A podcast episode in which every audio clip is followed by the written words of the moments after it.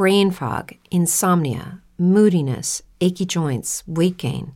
Maybe you're thinking they're all just part of getting older, or that's what your doctor tells you. But MIDI Health understands that for women over 40, they can all be connected. Hormonal changes that happen during perimenopause and menopause are at the root of dozens of symptoms women experience, not just hot flashes.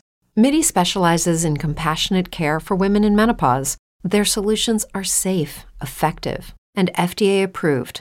Plus, they're covered by insurance. A convenient telehealth visit with a MIDI clinician can be your first step to getting personalized care. They'll tailor a treatment plan for your symptoms and health history so you can get back to feeling great. 91% of MIDI patients get relief from symptoms within just two months. When your body changes, your care should too. Book your virtual visit today at joinmidi.com. That's joinmidi.com. When you drive a vehicle so reliable it's backed by a 10 year, 100,000 mile limited warranty, you stop thinking about what you can't do and start doing what you never thought possible. Visit your local Kia dealer today to see what you're capable of in a vehicle that inspires confidence around every corner. Kia, movement that inspires. Call 800 333 4KIA for details. Always drive safely. Limited inventory available. Warranties include 10 year 100,000 mile powertrain and 5 year 60,000 mile basic. Warranties are limited. See retailer for details. The Radical. Fundamental principles of freedom, rational self interest, and individual rights. This is the Yaron Brook Show. All right, everyone. Welcome to Yaron Brook Show on this uh, Thursday night, 10th of February. Hope everybody has having a uh, fantastic week. And uh, you're all ready for a wonderful weekend coming up uh, starting tomorrow. Starting tomorrow. Is it Black Friday tomorrow? I don't know. What do you mean by Black Friday? Why is it Black Friday tomorrow? He's being pessimistic, I guess, on an optimism show. All right, today we're going to talk about how to be optimistic. Um, I'll tell you why in a minute. Uh, and, um, you know, we'll get back to kind of newsy stuff over the weekend. Uh, and I've got a couple of, I've got one sponsored show that I have to catch up with. So we'll try to do that on the weekend. So, Adam, if you're listening to this, yeah, have not forgotten about it. I'm still trying to figure out um, exactly how to do it, but uh, we will have uh, we'll have a show. I am participating this weekend um, in a, at a conference. Uh, I'm, on live. Um, I'm trying to figure out how to share the link with you guys. Um, I'll, I'll, put it in the chat. I'll, I'll, I'll, put it underneath, I guess, as well. Uh, but I am. Uh, it's a conference that is uh, virtual, so uh, I'll be giving a talk on capitalism and I'll be on some kind of panel debate about sex, which should be a lot of fun and, and interesting. So uh, let me see. Let me see. Let me see uh, if I can find it, um, and I will. Uh, I will get the link for you. Oh, it's. I know it's. It's his name is Ben. The guy who sent me the email is Ben. Um, so I'm, I'm actually Ben Oswald. There he is. So uh, it's called um, it's called Winter Revel, and it's how the light gets in. How the light gets in. dot org, and this is their winter festival, and I'll be speaking with. Uh, there'll be a bunch of pretty famous people on different panels all, all over the day uh, and and again, the, the the two big issues that we're going to be talking about, or I'm going to be talking about, I'm going to give a talk on capitalism. What is it, and is it moral?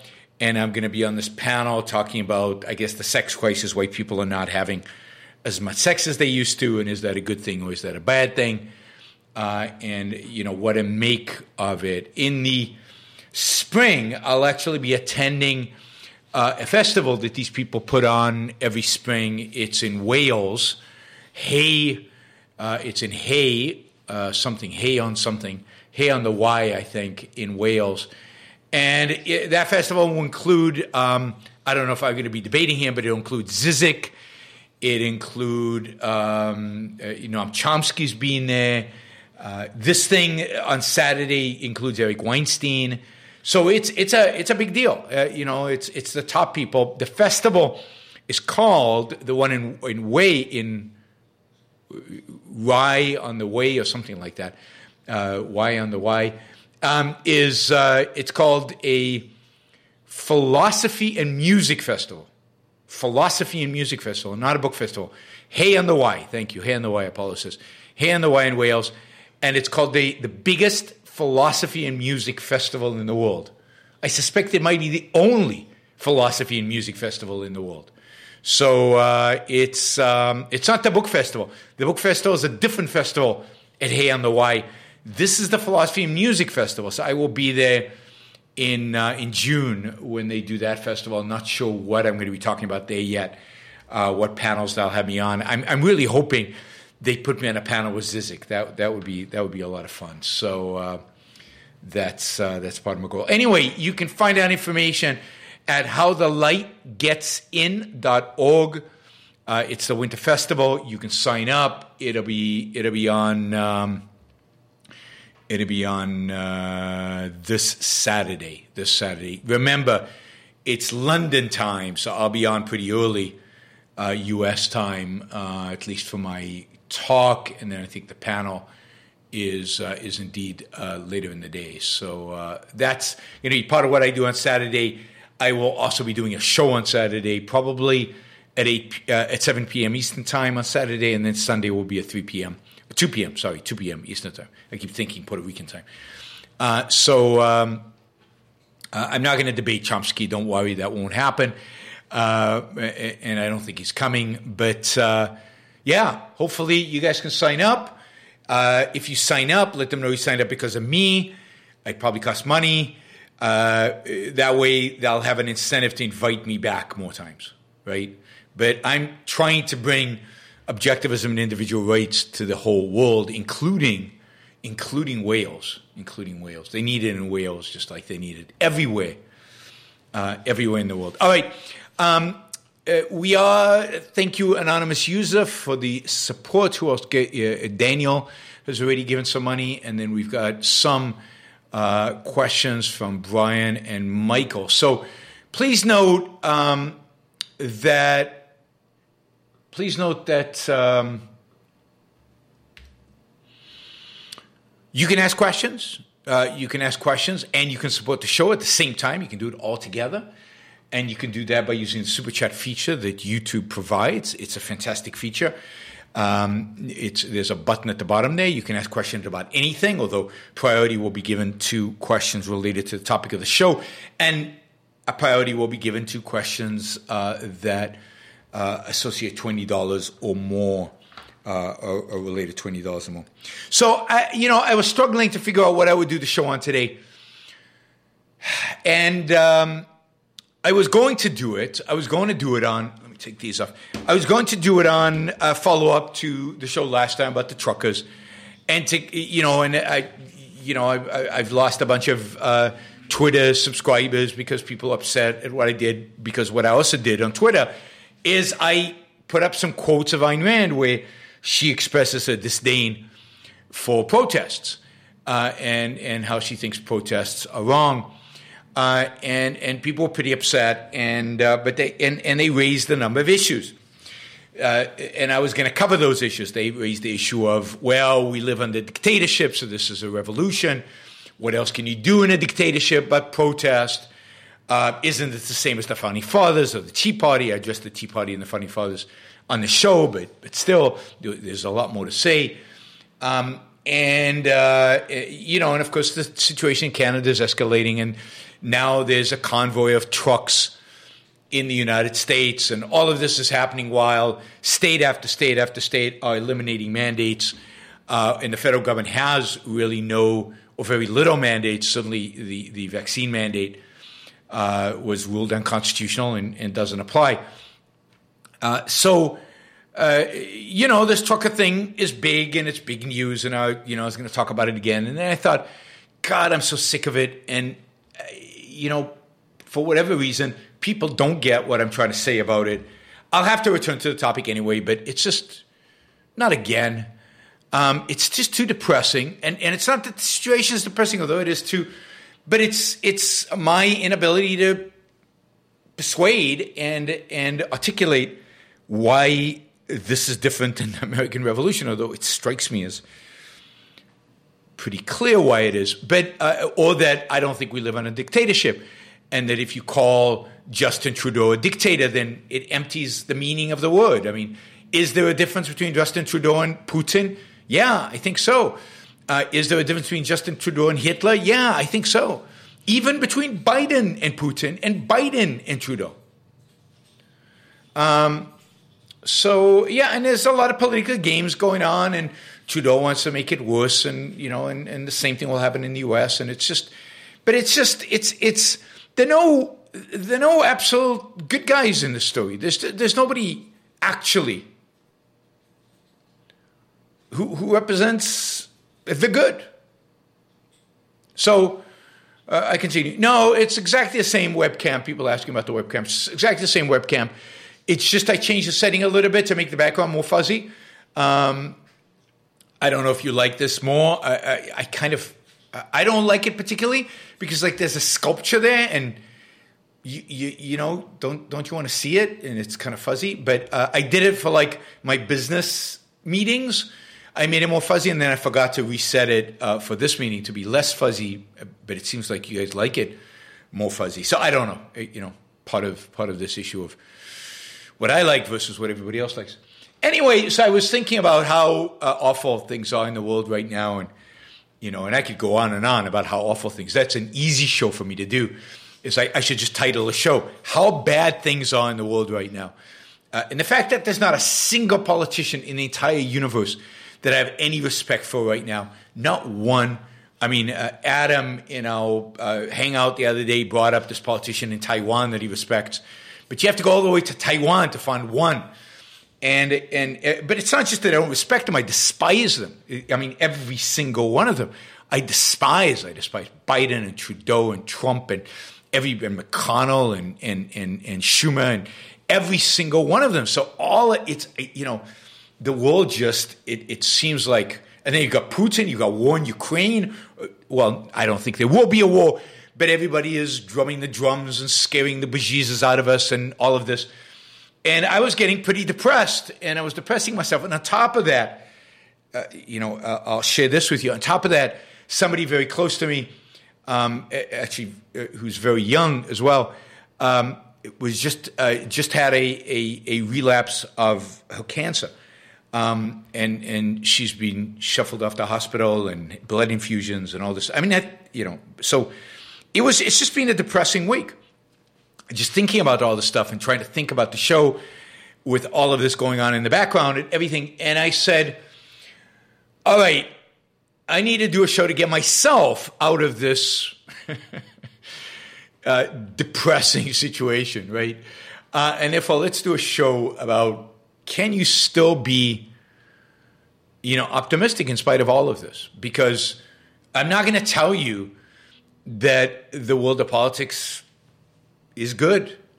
I, might be able to tell you some glimpses of hope in the political world, but I'm not going to tell you things are good because they're not. Um, I'm not going to tell you we live in a, in a great culture because we don't. I'm not going to tell you that politically and culturally and, and, and uh, philosophically, uh, you know, things are going to turn around any minute now and things are going to become much better. Um, I don't watch television, so Wonder Freeman turning off my television would not help.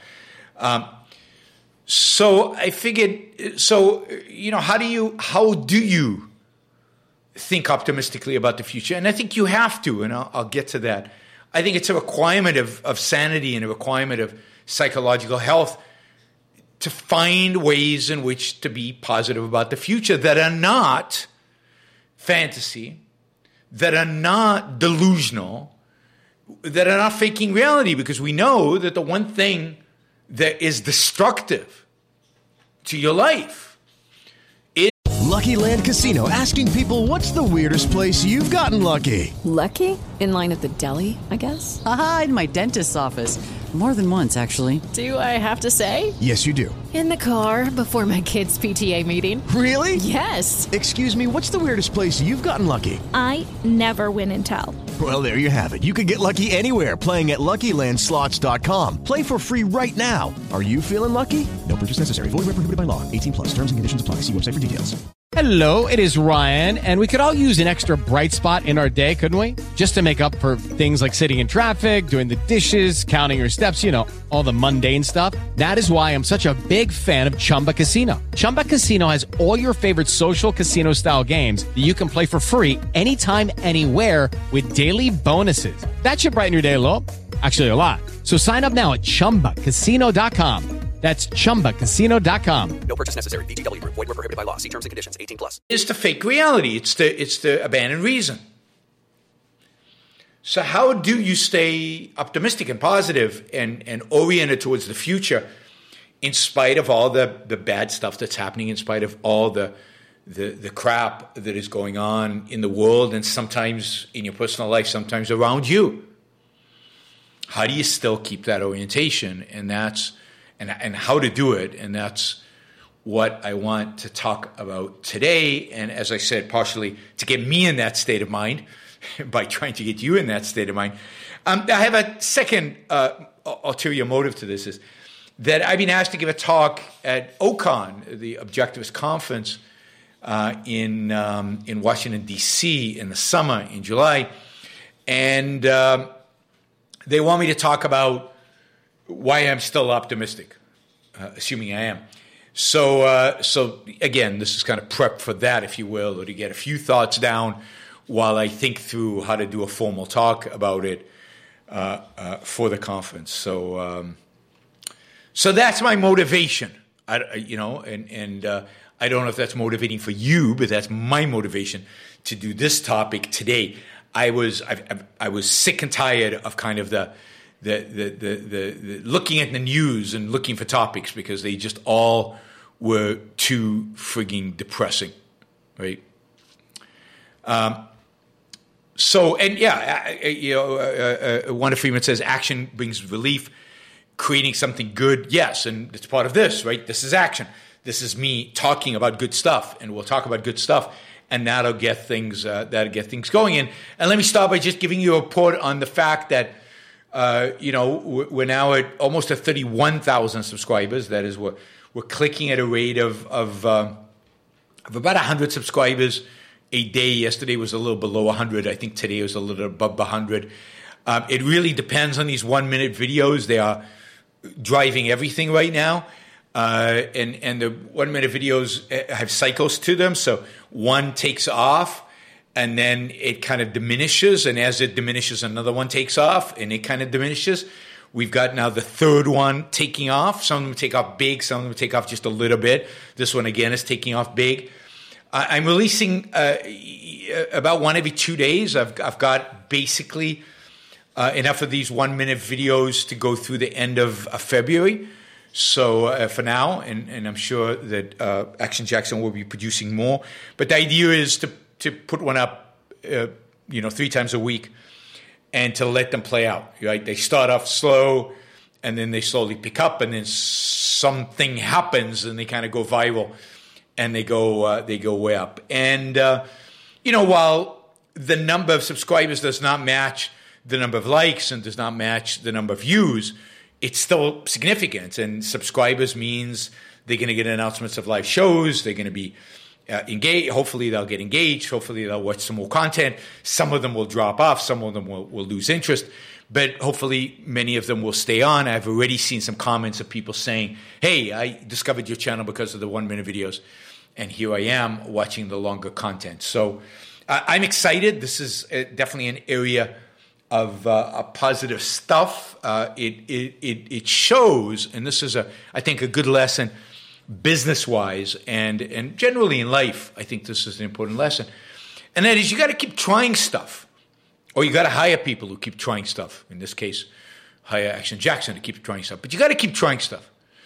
And you never really know which of the stuff is going to be the thing that takes off. It, it, it, it's almost impossible to predict those kind of things, right? Um, and uh, you've got to go out there and just try and try and try and fail and fail and fail because most things don't take off. Most things are not super successful. Um, but if you have the mentality of, you know, I'm, I'm, I'm going to keep trying and I'm not going to let failure uh, uh, detract and I'm going to learn from the failure to do it better next time, then to succeed. So again, we're still relatively small at 31,000. But, uh, you know, at this rate, at a, a, a, hundred a day, if we can keep it up for a while, you know, 50,000 is in the scope. It's, it's in, it, it's out there. It's a potential. It's a possibility. So um, that's the big goal now. It's 50,000. Anything you guys can do to help, please help. Uh, get your friends to subscribe.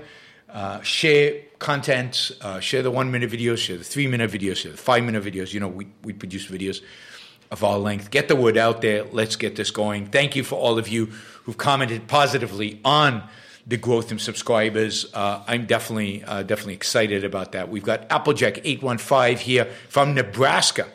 That's uh, that's very cool. Um, we, we, got people here from all over the world as usual. Although I haven't seen Tazy in a while. Maybe maybe maybe I said something, or maybe it's just too late, too late at night. Um, or maybe she got COVID a third time. Let's hope not. Let's hope not. She's already had it twice. Uh, yes, I mean we'd get to sixty thousand. We kept at one hundred a, a, day, but let's let's target fifty thousand for the year. That's a little less than hundred a day, um, but uh, we'll see if it's doable. It'll be really really interesting to see if the interest in the one minute videos sustains, accelerates, goes down. I I I don't know. We're, we're way off the peak, right? The peak was the week was a few days ago. The peak was February 3rd.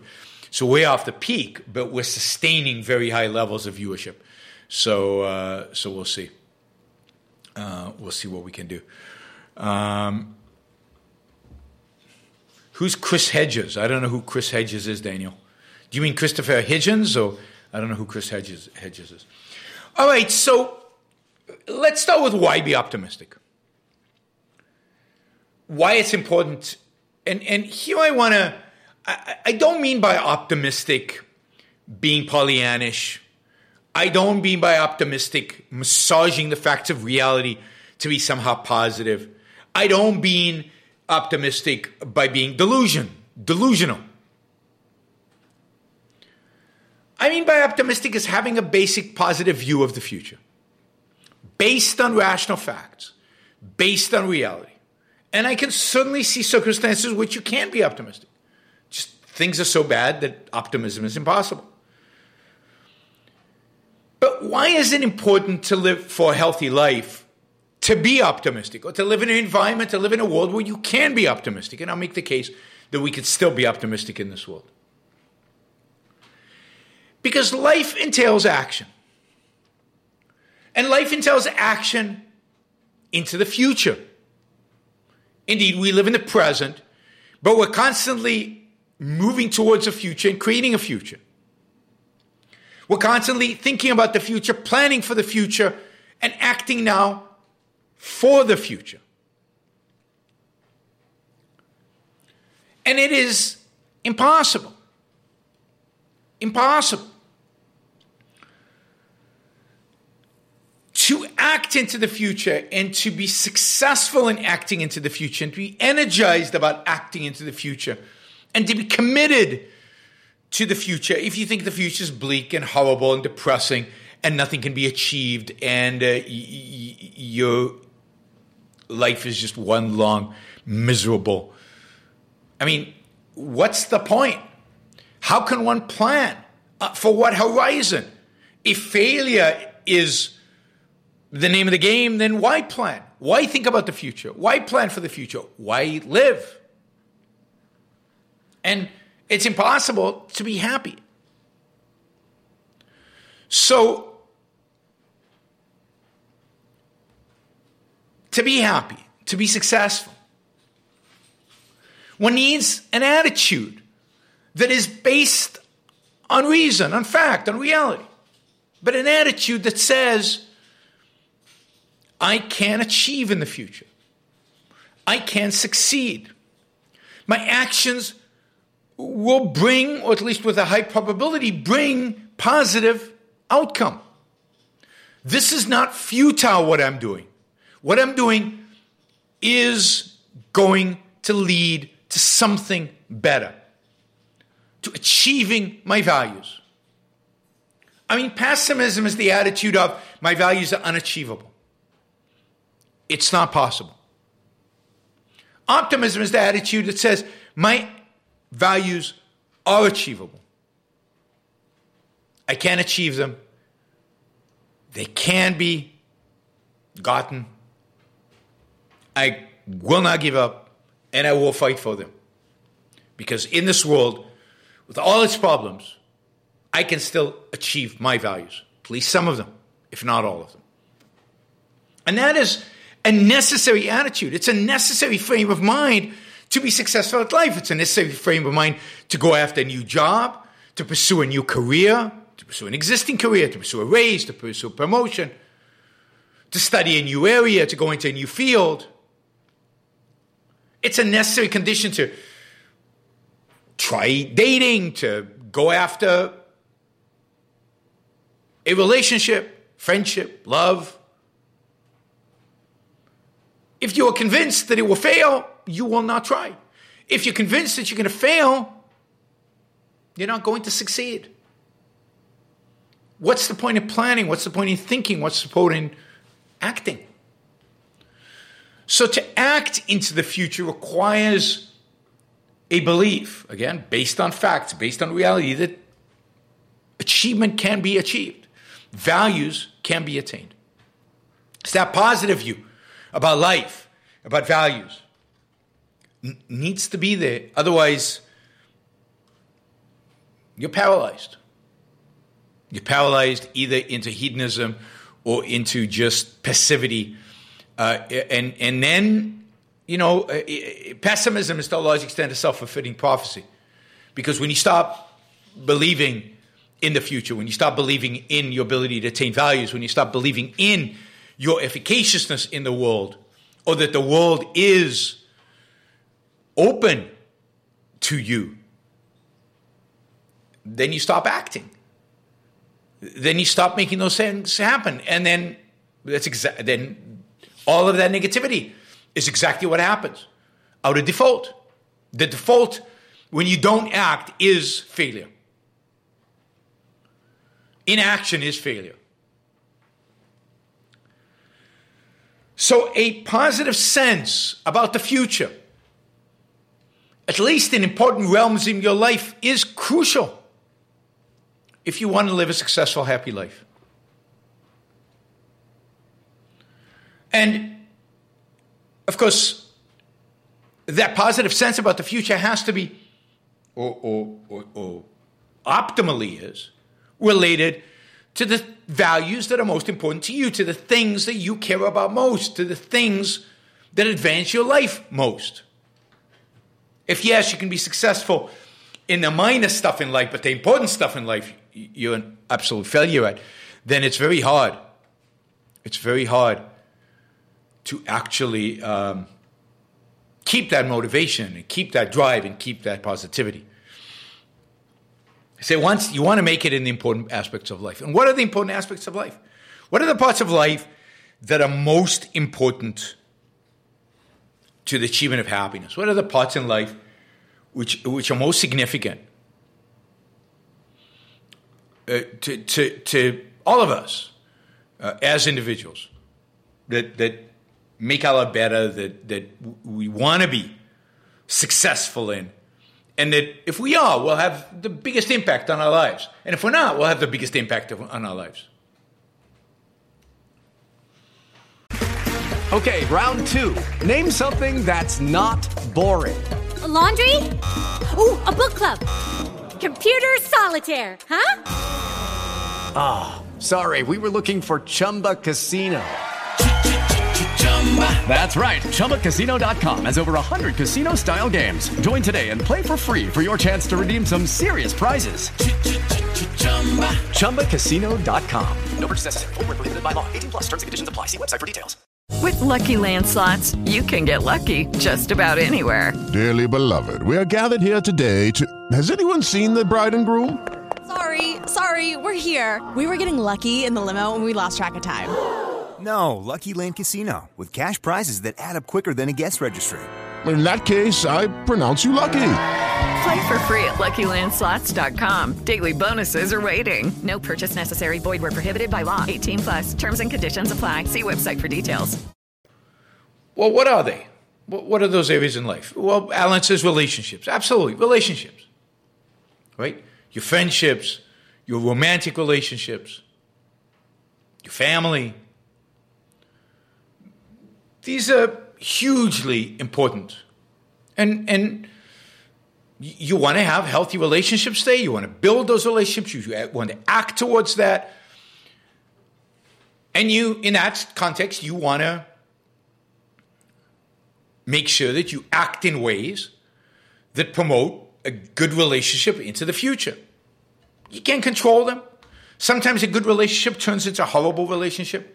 Somebody, somebody, sometimes somebody you're close to will stab you in the back. But if you let that destroy your capacity to plan for the future, to act towards good relationships,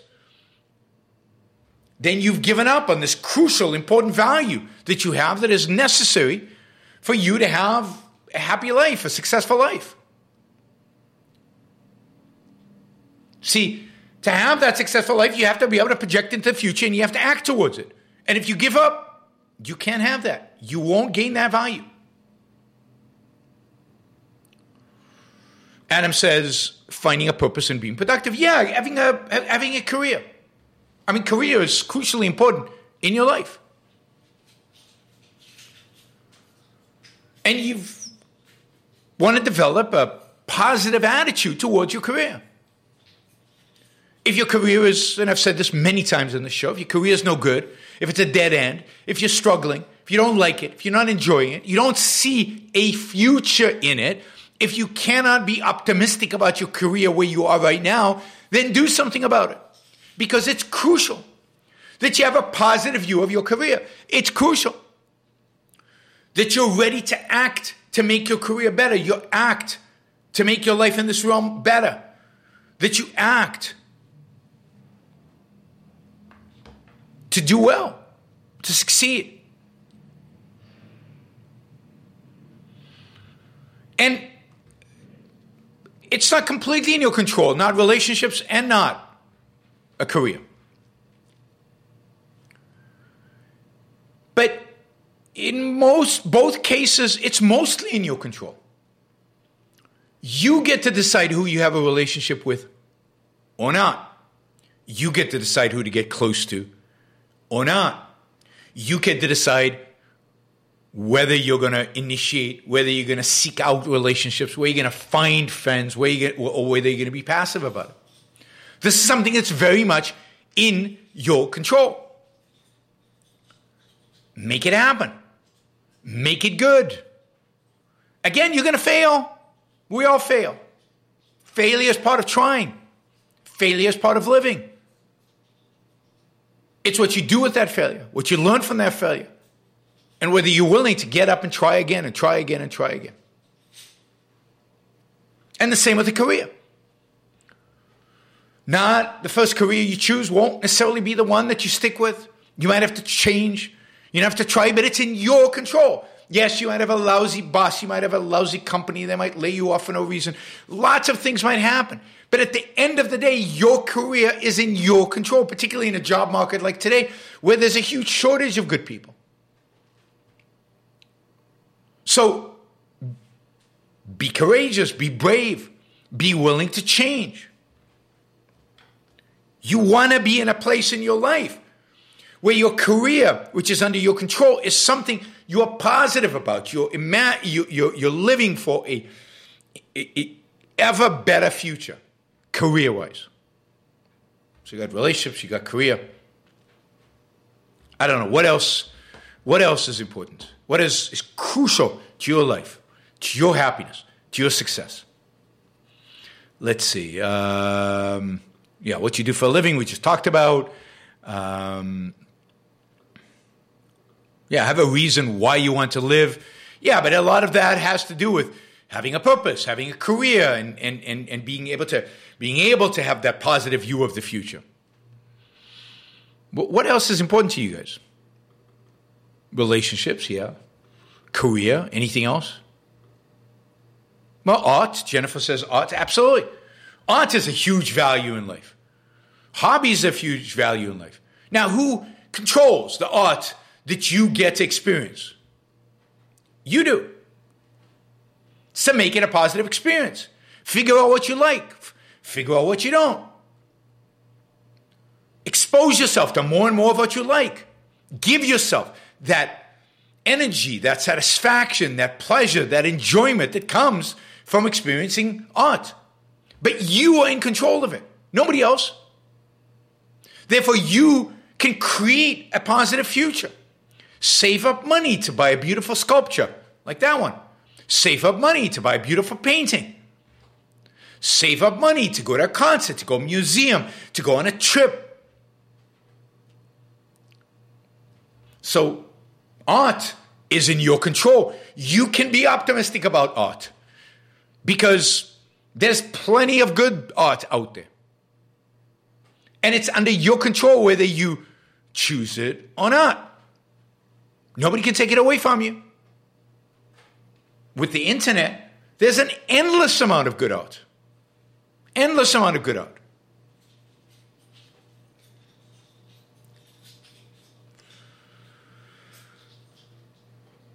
Pleasure. Stephen says pleasure. Yeah, I mean, uh, all kinds of pleasures. Whether it's pleasure you get from art, whether it's pleasure you get from sex, whether it's pleasure you get from great conversation, whether it's pleasure you get from listening to Yaron Brook show, whether it's pleasure you get from a good massage.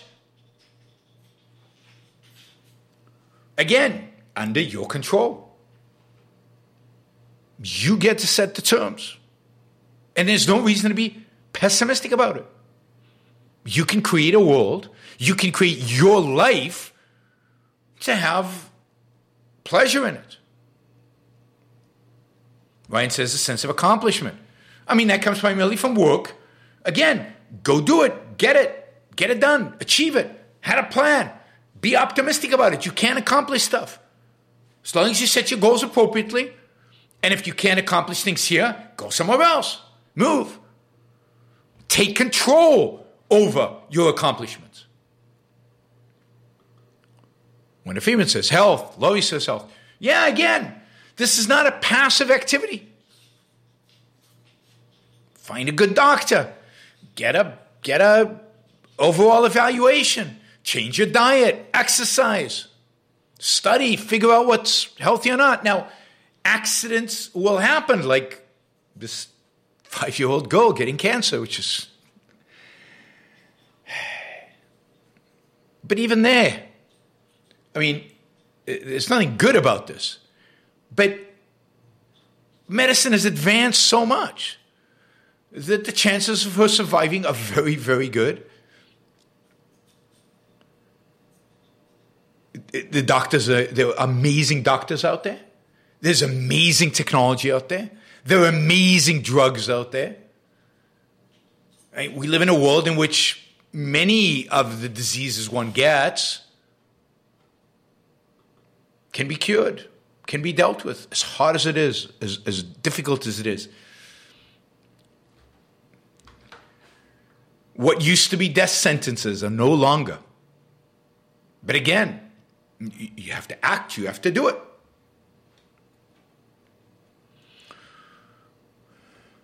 All right, others say, uh, uh, uh, yes says health, relationships, career, financial stability, and personal hobbies, learning, volunteer if you like, etc. You didn't have art. Art should definitely be in your big five. Uh, and financial stability is really linked to your career. I guess you could separate them out. But again, all in your control. Now, notice, uh, you know, somebody says a dog, good meal, cats and rabbits, goldfish, hamsters, not sure what any of that has to do with anything, possums. Um, Yeah, having a pet, that's good. Note that all the values that we have talked about so far that are really necessary for happiness, for flourishing, for being successful as a human being. They're all values that are in your control.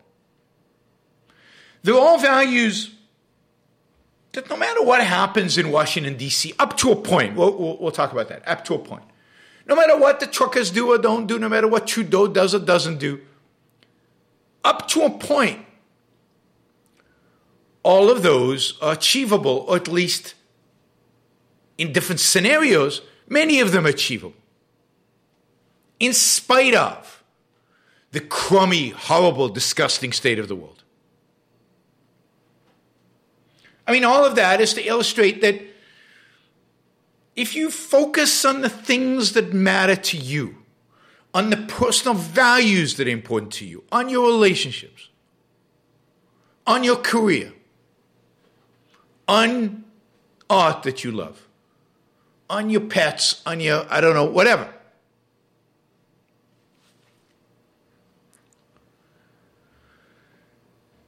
You will achieve success and you can be optimistic because in every one of those realms, you get to control it. You get to control it. Now, it is true that things could get a lot worse. Under dictatorship, a lot of the things that we can control now, we can't control under dictatorship. Many of the things that we take for granted today disappear and go away. All of that is true. And it's why you should care about politics and you shouldn't just ignore it. But it's also true that we don't live in a dictatorship, in spite of COVID lockdowns.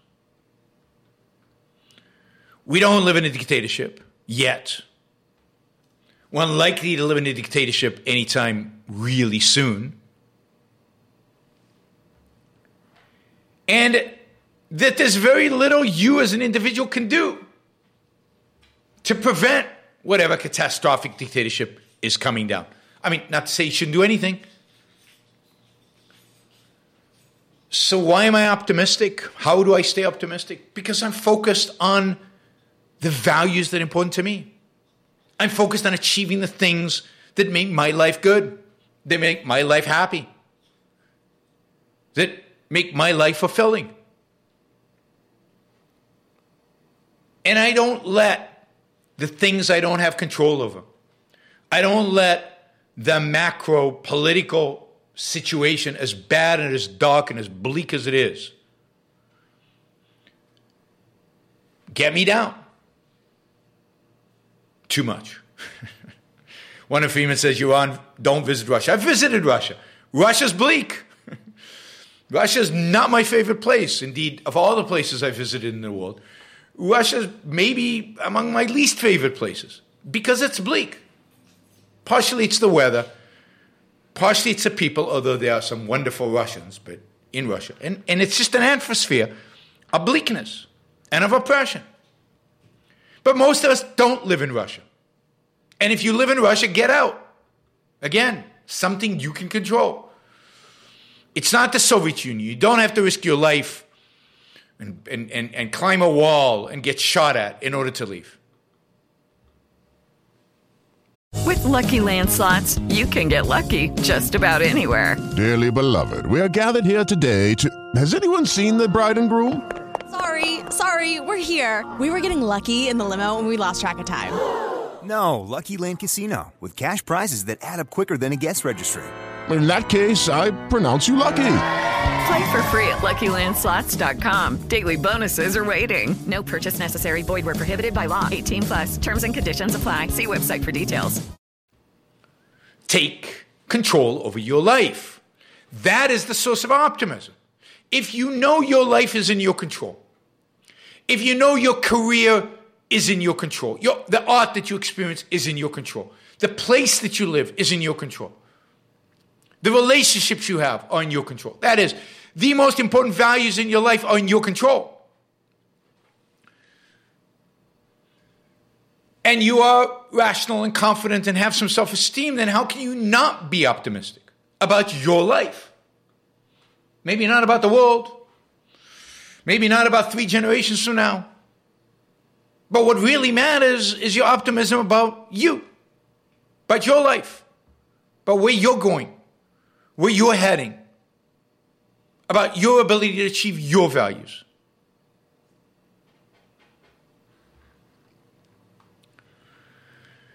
And when you look out into the world, what do we actually see? Yes, we see a lot of corrupt politicians. Yes, we see a lot of people with rotten philosophy. Yes, we see an endless number of people who just don't get it. Don't get it. But what do we also see?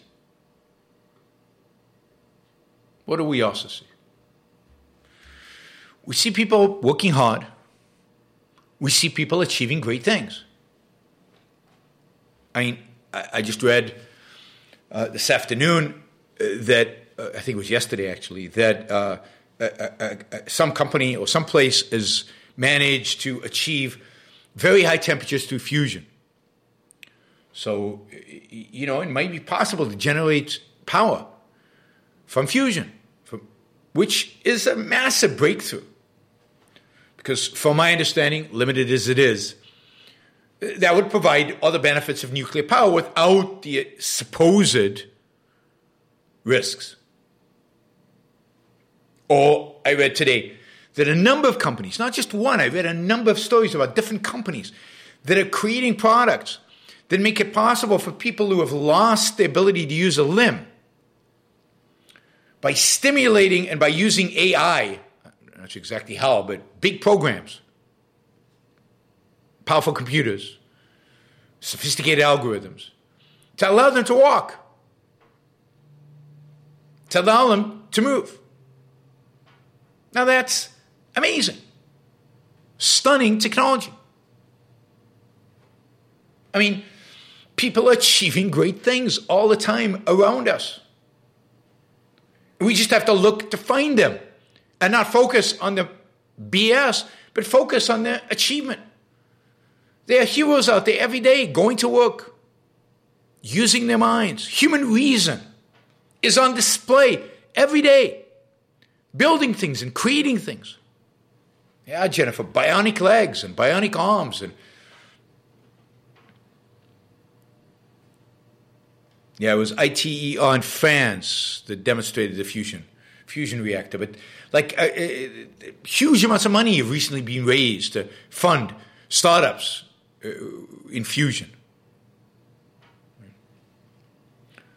None of the problems that exist out there cannot be solved by human reason.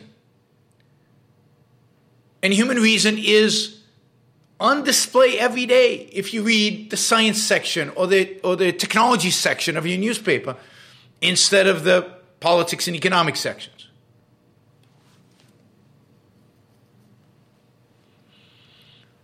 I mean, it's amazing to me that in spite of the high taxes and all the regulations and all the controls and the FDA and all the BS.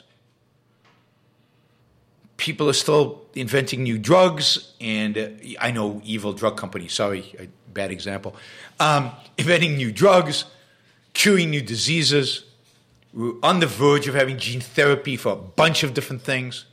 I mean, a potential for gene therapy and, and, and what they've done is just astounding. And these are heroes, and we need to think about them. This is something happening in the world around us that's not in our control, but is happening, and it's a good thing. I don't know if you saw the boom, the supersonic aircraft has now got a new facility in Colorado. Colorado? No, not Colorado. Where was it? It's at the airport somewhere. They got an airport in North Carolina. North Carolina, sorry. In North Carolina. They basically got an airport. They, they're going to take off. The, the plane is going to take off. So there was.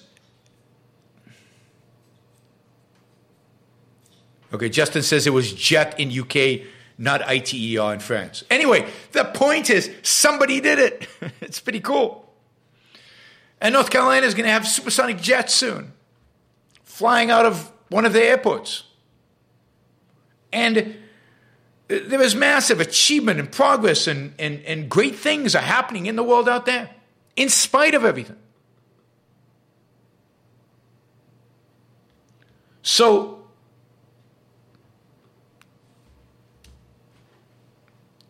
again, reason to be optimistic. In spite of all the challenges, in spite of all the problems, human progress continues. You know, there's a whole progress movement now.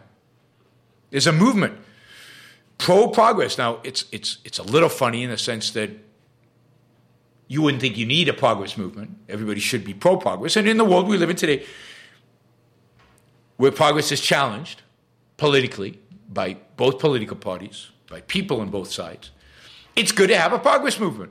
People committed to fighting for human progress, for technological, economic progress. That's a reason to be optimistic. We're not alone. And progress is being achieved. Maybe not as much as I'd like. It sure beats the opposite. She beats the alternative. And then when it comes to politics, and I'll, you know, yes, it is depressing. But you know, the one positive aspect of the trucker thing is people are waking up to the oppression that was inflicted on them during COVID. You know, a study just came out recently that said that the lockdowns maybe saved a half a, would have, you know, saved a half a percent. Whoops, I hear noises. Maybe would have said a half a percent. So insignificant at a huge cost. People are realizing wait a minute, this was all done wrong. State after state after state are now dropping their mask mandates. Country after country after country in Europe are dropping all mandates, are dropping all requirements, just returning to normal. Even as power lusting as our politicians are, even as um, European, I don't know, uh, uh, uh, power lusters are rubbing their hands with a great reset, even as all that is happening, people are realizing that they don't like it. And they don't want it. And as much as I don't like truckers blocking the roads, the fact that people have woken up and said, enough's enough, I'm not willing to put up with this anymore, is generally a good sign, even if they don't know what to do with that thought, that emotion, that feeling. So people are waking up to the fact that this is unacceptable, even if they don't know what is. And politically, one thing we know, and economically, one thing we know. We know statism doesn't work. If by work, what we mean is a healthy, positive, good economy environment. Environment not in the nature sense, but just the environment, world. And, and you can see it. You know, the government has done crazy things over the last few years. We've got inflation. People don't like inflation. Politicians are afraid of inflation. Something's going to get done about inflation. And there's going to be a lot of pressure on politicians not to spend more money.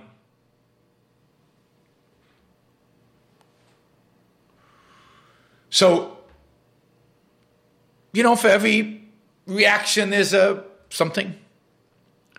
And one thing we know is that the socialists, the fascists, the statists, it doesn't work. It doesn't work.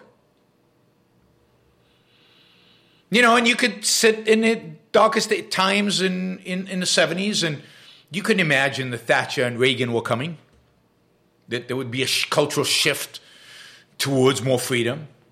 And I can't see it now. I can't see that culture shift. I don't know that it's going to happen. But I don't know that it's not. And I'm not 100% certain it's not.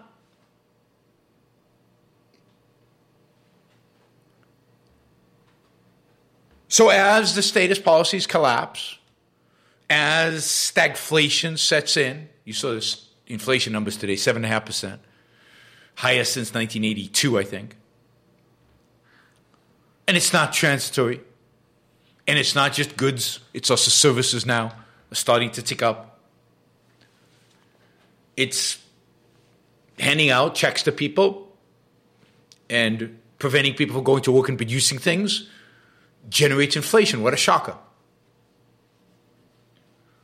So there'll be some correction. So even when it comes to the politics and economics, it's hard to tell over what frame, time frame there will be a correction. Things will not continue to get bad forever. And I don't know where it ends. It ends at the dictatorship, and then you get something better, or it ends just with a swing to the right, or not to the right, a swing to individual rights, to individualism. Hard to tell. I know the show is growing slowly, but growing. I know that objectivism generally is growing. I know that there's more content in objectivism today, more people producing stuff, more people online, more people doing stuff than ever before, more people speaking up. And yeah, I don't agree with all of them about everything, but that's okay. That means we're growing. That means a lot of voices. It would be pretty shocking if every objectivist voice agreed with every other objectivist voice, used the same words, and said exactly the same thing. Then we know we were in a cult. But we don't agree. And sometimes we'll even not talk to one another. Sometimes we'll even condemn one another. That's fine.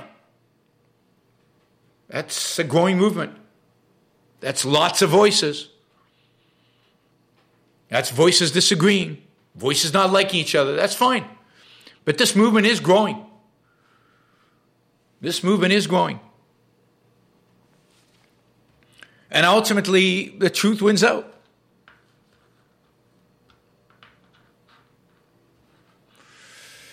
Yeah, Wanda Freeman says, and my favorite political thing will happen in 2022. We're going to get a Republican Congress and a Democratic president.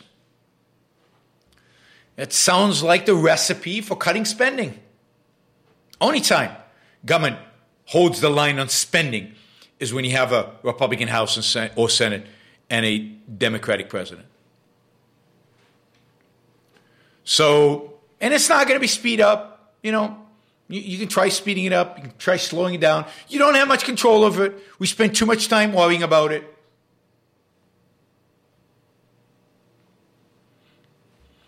Do what we can and focus your efforts on the things you control and the life you lead and be positive about it. Because otherwise, you won't achieve anything. You won't move anything. You won't succeed at anything. Okay, round two. Name something that's not boring. A laundry? Ooh, a book club. Computer solitaire, huh? Ah, oh, sorry, we were looking for Chumba Casino. Chumba! That's right. ChumbaCasino.com has over 100 casino style games. Join today and play for free for your chance to redeem some serious prizes. ChumbaCasino.com. No purchase necessary. Full prohibited by law. 18 plus terms and conditions apply. See website for details. Hey guys, it is Ryan. I'm not sure if you know this about me, but I'm a bit of a fun fanatic when I can. I like to work, but I like fun too. It's a thing. And now the truth is out there. I can tell you about my favorite place to have fun Chumba Casino. They have hundreds of social casino style games to choose from, with new games released each week. You can play for free anytime, anywhere and each day brings a new chance to collect daily bonuses. So join me in the fun. Sign up now at ChumbaCasino.com. No purchase necessary. VGW. Void were prohibited by law. See terms and conditions. 18 plus. The values that you control are the values that really matter. The values that you control are the values that really will shape your life and determine whether you're a happy person or not, whether you flourish or not. That's where your effort should be. That's where your focus should be. Whoops, electricity just went out and came back on. I don't think I lost you. I don't think the internet went. I've got everything on battery backup, so the battery kicked in. We're running on battery power right now. I think the generator of the building kicked in, so I think we're fine. But politics will be what politics is, and we'll keep chipping away at it. We'll keep chipping at the culture because it's ideas first, culture second, politics third. And optimism is about living, living your life to the best of your ability on this earth, pursuing your values, the values that you deem necessary for your flourishing and for your happiness, based on your mind. And most of those are in your control, so go out and do it. You have no excuses. You have no reason not to pursue it.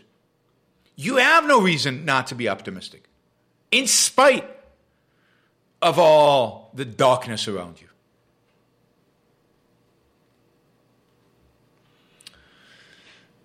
All right, so that is my case for optimism. Why you should be optimistic. You should be optimistic because you still control your life, because you still have enough freedom in this world.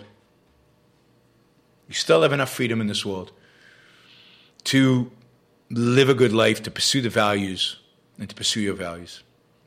Lester Libby says the biography by Isaacson of Jennifer Doudna is a great read. Yeah, I recommended it. It is a fabulous read. And again, it'll inspire you. There are good people out there. They might not agree with you in politics, but they're good people out there changing the world and making your life better. Making your life better. Daniel says, sorry, out of the hurricane zone in Puerto Rico, Puerto Rico is right smack in the middle of the hurricane zone. How can it be out of the hurricane zone? But there are no hurricanes now. Although last week there, there was more rain came down in San Juan, where I live, than they've ever seen. Even more rain than they've seen in a hurricane. It was unbelievable the amount of rain. There were flooding and everything everywhere. Um, all right. Uh, we uh, I, again, we don't have Catherine again today. I don't know what's going on. We, we, we don't have anybody to count up the dollars and tell us where we are. I saw somebody was doing a, I guess we're around two hundred dollars, maybe two twenty, maybe is that right? We're about two two twenty, so we're way off, way off from our goal. I, if you value these, uh, Yaron's rules for life, be optimistic then please show your support by uh, using the super chat. Uh, these shows are sponsored, so somebody values them enough, so I will keep doing them because they do they do have a sponsor. Uh, and um, but um, it would be also good to get feedback from you that you guys value it as well. You get valued as well, and that the best way to do that is through the super chat uh, while we do that. So let's let's uh, take on some questions. I saw there was a $50 question here. Uh, yeah, by Adam Campbell. A silver, mi- a silver lining of so much despair in the world is perhaps more people will now be in search of a new moral compass. Thank you for being a consistent presence uh, for people to find objectives and fill that void. I, uh, thank you, Adam. Uh, yeah, I think that's right. I think it, in times of despair, in times of crisis, people do look and I think now more than ever, it's important for us to be a voice, to be out there, to be present, to be articulating the case, um, and, and, and, and to be engaged, right? To be engaged. And uh, I'm encouraged by the fact, I mean, look at how much, what is it, uh, Ayn Rand Center UK is doing. I mean, they have, what, four YouTube shows going on pretty much every day. Harry Binswanger has his own channel, and then the Ayn Rand Institute is putting out more uh, videos and more discussion stuff than ever before. Uh, and then there are all kinds of all the other objectivists, uh, amateur objectivists doing their own shows. So there's a bunch of people out there uh, uh, doing this. Again, some of whom I don't agree with, but everybody out there uh, promoting Ayn Rand to one extent or another, articulating a case, promoting the ideas, getting the word out there. This is going. This is a growing movement, and it's going to be growing faster and faster. It's going to hit exponential growth, just like some of my one-minute videos did, uh, because there's just so much massive content, and it's so important that we stay engaged with what is going on in the world, that we have an opinion about what is going on in the world, that we, we stake out a claim that is unique to what everybody else is doing because our moral code is unique, our epistemology is unique. You'd think our politics would be unique too. And indeed, it is when properly understood. We're not conventional, we're unusual. And as people look around the world in somewhat of despair, then um, I hope they find us. And, and, and that's reason to be optimistic because we're there. We have a presence. And of course, Ayn Rand continues to sell. huge numbers of books, and, uh, and her books are still being read in high schools and are still part of high school English curricula. Ayn Rand Institute distributed another 400,000 books last year or something like that. And it just, it's just great. Yeah, we need objective citizen journalists. Absolutely. We need objective citizen fill in the blank. Physicists, educators, we have quite a few. We have schools now all over the country. You know, this is growing. And this, we need to fill in the gaps, but we will.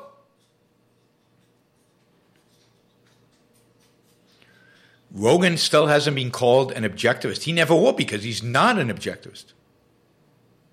Now, will he ever interview an objectivist? That's a good question. We'll see. We'll see. That's a challenge you should put to Rogan. Michael says it is an encouraging sign for American sense of life that no American state locked down during Omicron, while Canada, Australia, and many European countries did lock down. Yes. And indeed, I don't know if you've seen, but just in the last, just today and yesterday, New York is completely opening up. Uh, no mask mandates, no vaccine mandates in restaurants and places like that. Uh, California is starting to open up. I think there's only one county that is going to stay is going to stay with mask mandates. Um, uh, Rhode Island or was it Connecticut? Connecticut, I think, was opening up. Wow, Connecticut of all places was opening up. Um, you know, and, and and if you go to Florida, it's as if COVID doesn't even exist. I mean, it's so open. So there's there's absolutely, and then of course even Europe, with all you know, with the horrible European sense of life, but the better places in Europe are opening up. Um, you know, uh, um, England, UK is opening up completely. Uh, Denmark is opening up completely. Uh, Sweden, we know, is been open basically the entire time. Norway's opening up. Finland's opening up. Spain is opening up. France is starting to. They just open up discotheques. So they're starting to loosen up. Germany's still controlled. Uh, uh, I think Austria's still controlled. But I think within a month, that's all going to be open up. Better be because I'm visiting all those countries in a month. Um, by the way, if there's anybody listening from Europe um, that uh, would like me to come and speak to your group, uh, and you have a group, and you you can you can get 50 people together and and put on an event, then let me know, and we'll see if we can try and fit it into the schedule of one of my upcoming uh, trips. If you have money to pay me, even better. But even if you don't have money to pay me, um, and particularly if you're student groups, let me know. Yaron at yaronbrookshow.com. Uh, we can probably fit you in on one of my upcoming trips. They're going to be at probably three trips to Europe in the next six months, next four months, five months. Um, all right, let's see. Other $20 questions. Da, da, da, Andrew says, Why do you think many young people are giving up on pursuing romantic love? Yeah, that's a great question. Um, and it's it's related to why I think people are having fewer kids. I think it's why I think people are having less sex. Even married people, even people in relationships, seem to be having less sex. Um, it's going to be the topic I'm going to be talking about on Saturday on this panel about sex. And I think it has to do with our topic today about optimism. I think it's pessimism. I think we have raised generation after generation. Now, I don't know, Gen Zers, Gen Xers, whatever, that are convinced the world is doomed. They somehow convince themselves that these are the worst of times. They somehow convince themselves that in 10 years, I mean, think about Greta. Greta's not interested in pleasure, sex, romantic relationships, values. She's obsessed with fear. She's dominated by fear.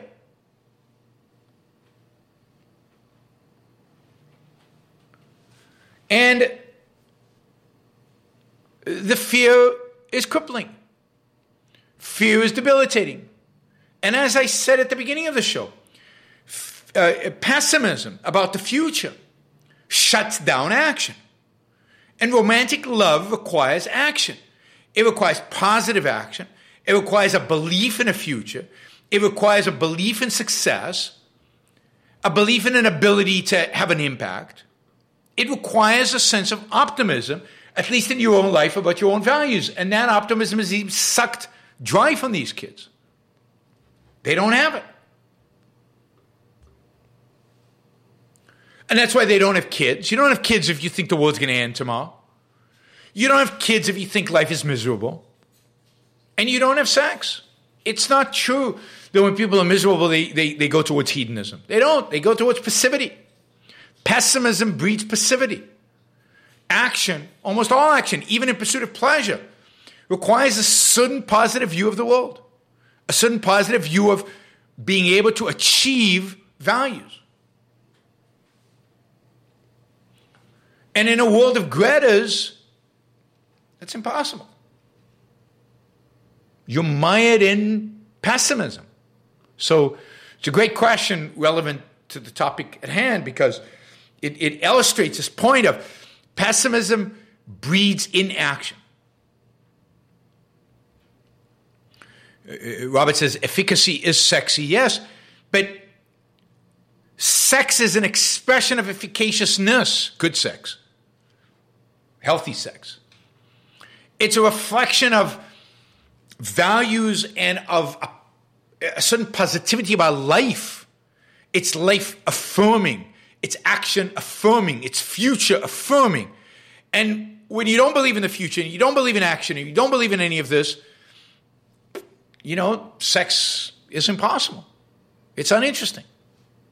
It's spiritually deflated.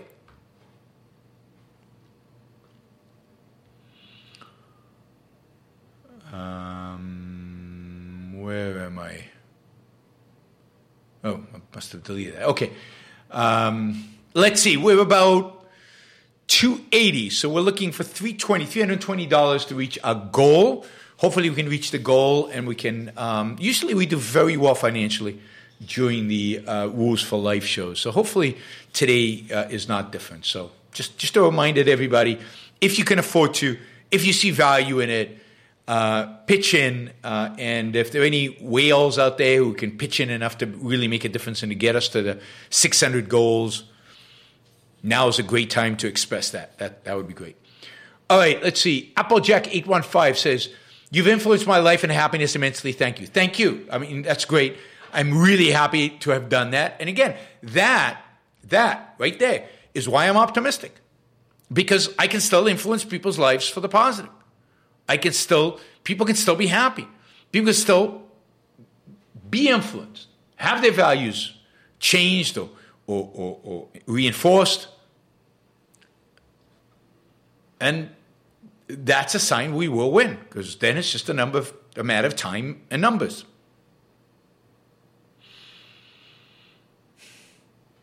Yeah, Wanda Freeman says uh, concentration camp inmates were not interested in sex. Yes, when when when when you're not when you don't have a sense of being alive, when you're not efficacious about life, when you're not positive about a future, when you're not moving towards achievement, sex is it's, it's hard even to think about sex.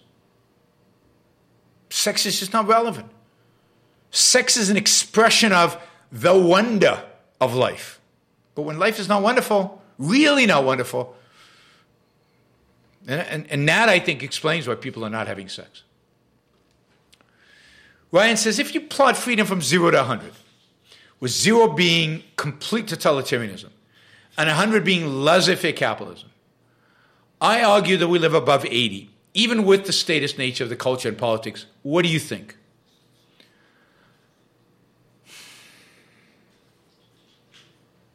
I mean, I think we live, certainly live, we live above 60. And we probably live above 70. I'm not sure about 80. 80, 80 is a pretty good grade. I'd, I'd give us a C. So I, I, I, think we're at 70, right? But yes, I mean, you get to consume what you want to get to consume. We, we, we still have free speech, which is a big part of that 100. A big part of liberty is free speech. And even though we're seeing a culture, cultural aversion to point to points of view people don't like. We still have free speech. I'm still doing this. The government has not shut me down. And even if YouTube shuts me down, I still have the ability to produce, to create, to build, to make. Um, so yes, I think it's. I think it's. Um, but it's hard. It's so hard to tell because the, you know, look, there's certain areas in which we're much freer than we were 50 years ago. If you're gay, much better to be alive now than 50 years ago. If you're a woman, much better to be alive now than 100 years ago. So, uh, in certain areas, much better, right? If you're a comedian, much better to be alive today than when Lenny Bruce was on stage and was constantly being arrested, taken to jail, bailed out, back to jail. That was an era where we had less free speech, where the government didn't allow you to say the F word and to insult certain things. And I'm not even talking about 300 years ago, right? So, uh, and the courts today are much more protective of free speech than they were in the past. So, in free speech, we're actually freer legally today than we were 50 years ago. Economically, well, in some areas we're freer, and some areas we're less free. Taxes are lower today, marginal taxes. There are fewer regulations back then than there are today, but in some areas there were fewer regulations back then. Uh, there are fewer regulations today than there were back then. So overall, I think we're less free than 50 years ago, but it very much depends. If you're a woman and you care about abortion, much better today than 50 years ago, but that might be going away. That's one where we're heading in the wrong direction, it seems. When was 50 years ago? Yeah, I think. 50 years ago was Roe versus Wade, exactly. So it's 52 years ago, it was worse. All right, so uh, I think you're right, Ryan. It, it's, it's not as bad as people would like to make it out. And this is why. Eh, eh, this is why I'm, I'm, I'm not with the tankers, with the, with the truckers, sorry. Because it's not so bad that you have to violate my rights to make your point. We're not so unfree that the only way to make your argument is by violating my rights.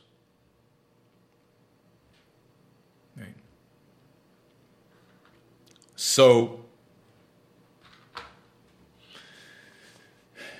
and that's my objective. I mean, if, if we were truly an authoritarian state, or if we were at 50 or 40 or 30, then yeah, the, the, the, things that you do when you don't have any choices.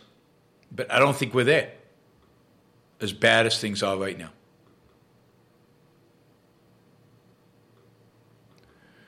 Um, let's see, where are we? Um, yeah, key facts. I was pessimistic in my early adulthood and malevolent universe view. That view enabled me to default on opportunities that would have made me happier had I acted. Now I no longer fear the responsibility of my own happiness. Good for you.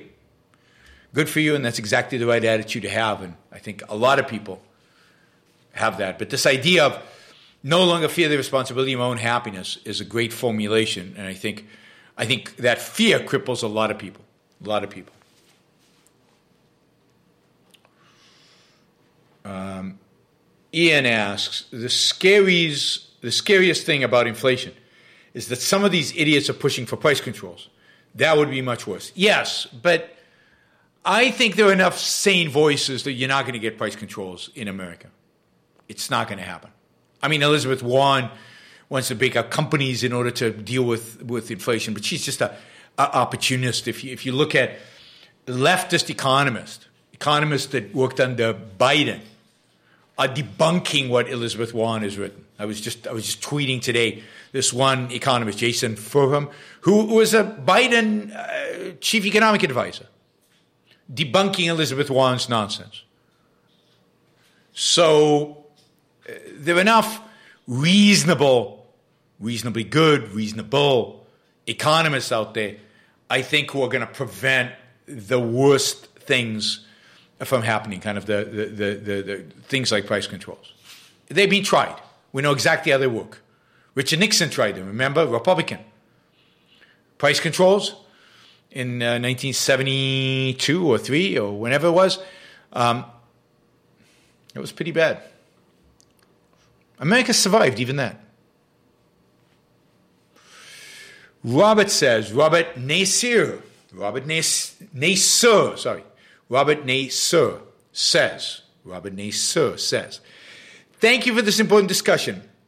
I'm all too aware of the temptation to get caught up in the news of the day to the detriment of working on our own values and ambitions. Success first, friends. Absolutely. Absolutely, Robert. Nay, sir. I should say, nay, sir. No, sir. Nay, sir. All right. We'll get it. Uh, Joao.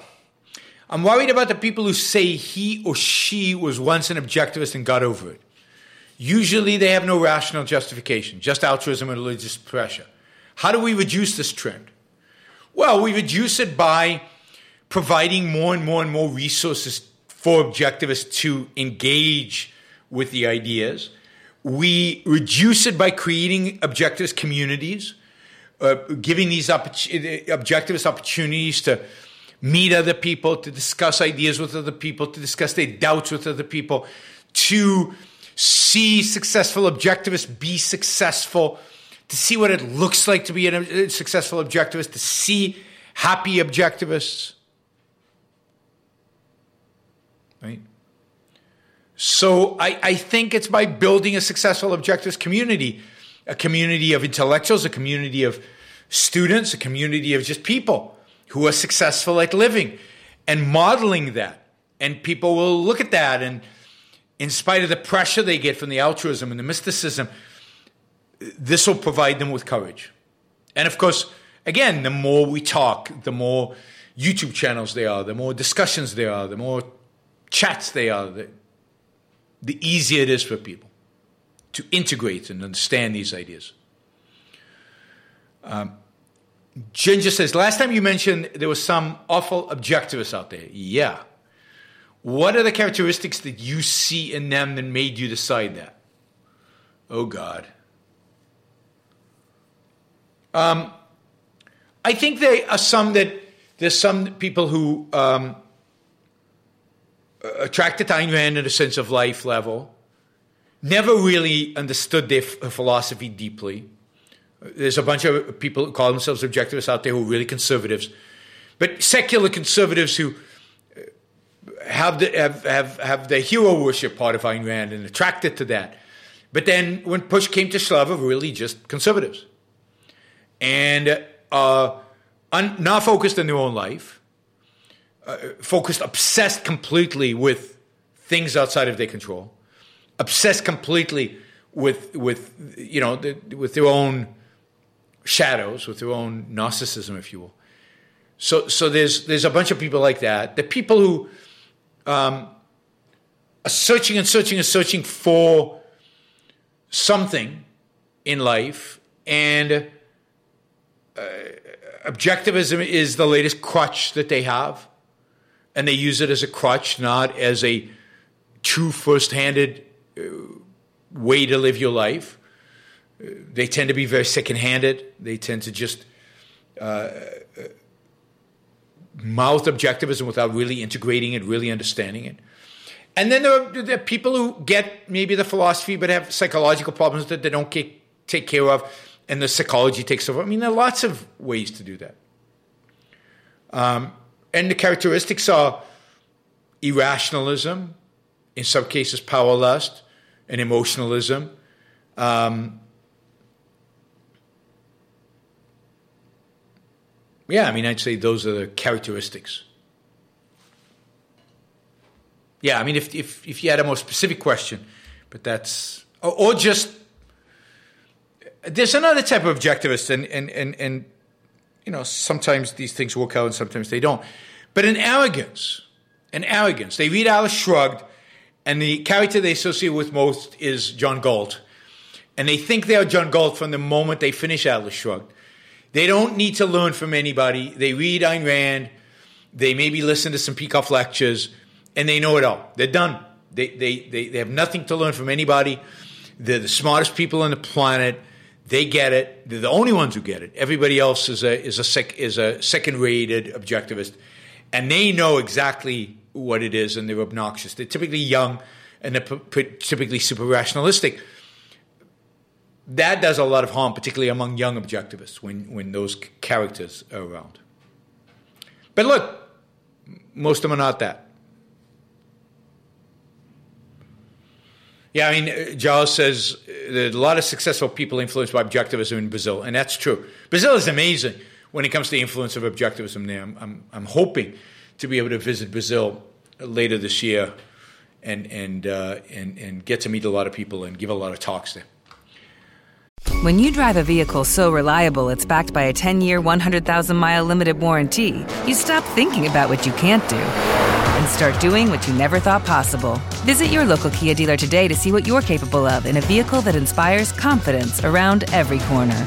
Kia, movement that inspires. Call 800 333 4KIA for details. Always drive safely. Limited inventory available. Warranties include 10 year 100,000 mile powertrain and 5 year 60,000 mile basic. Warranties are limited. See retailer for details. Ali asks, Yaron, how do you deal with being lonely, not finding anyone matching your way of thoughts? My life is full of religious and progressives.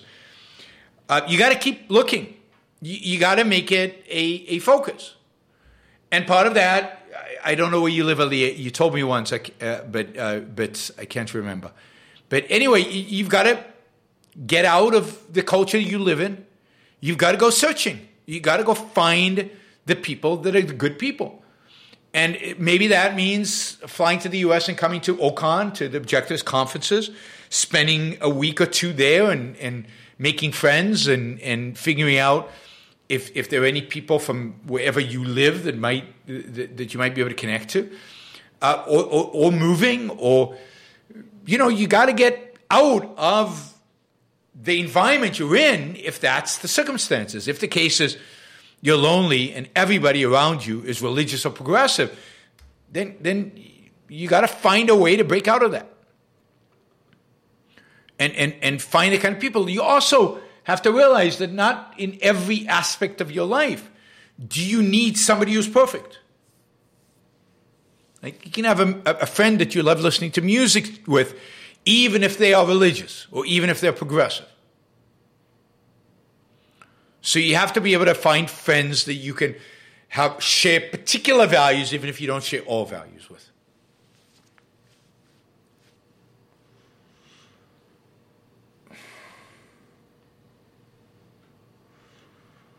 Uh, Linda Mansour asks, All my hopes to the Go Fighting Cancer. Thank you, truly.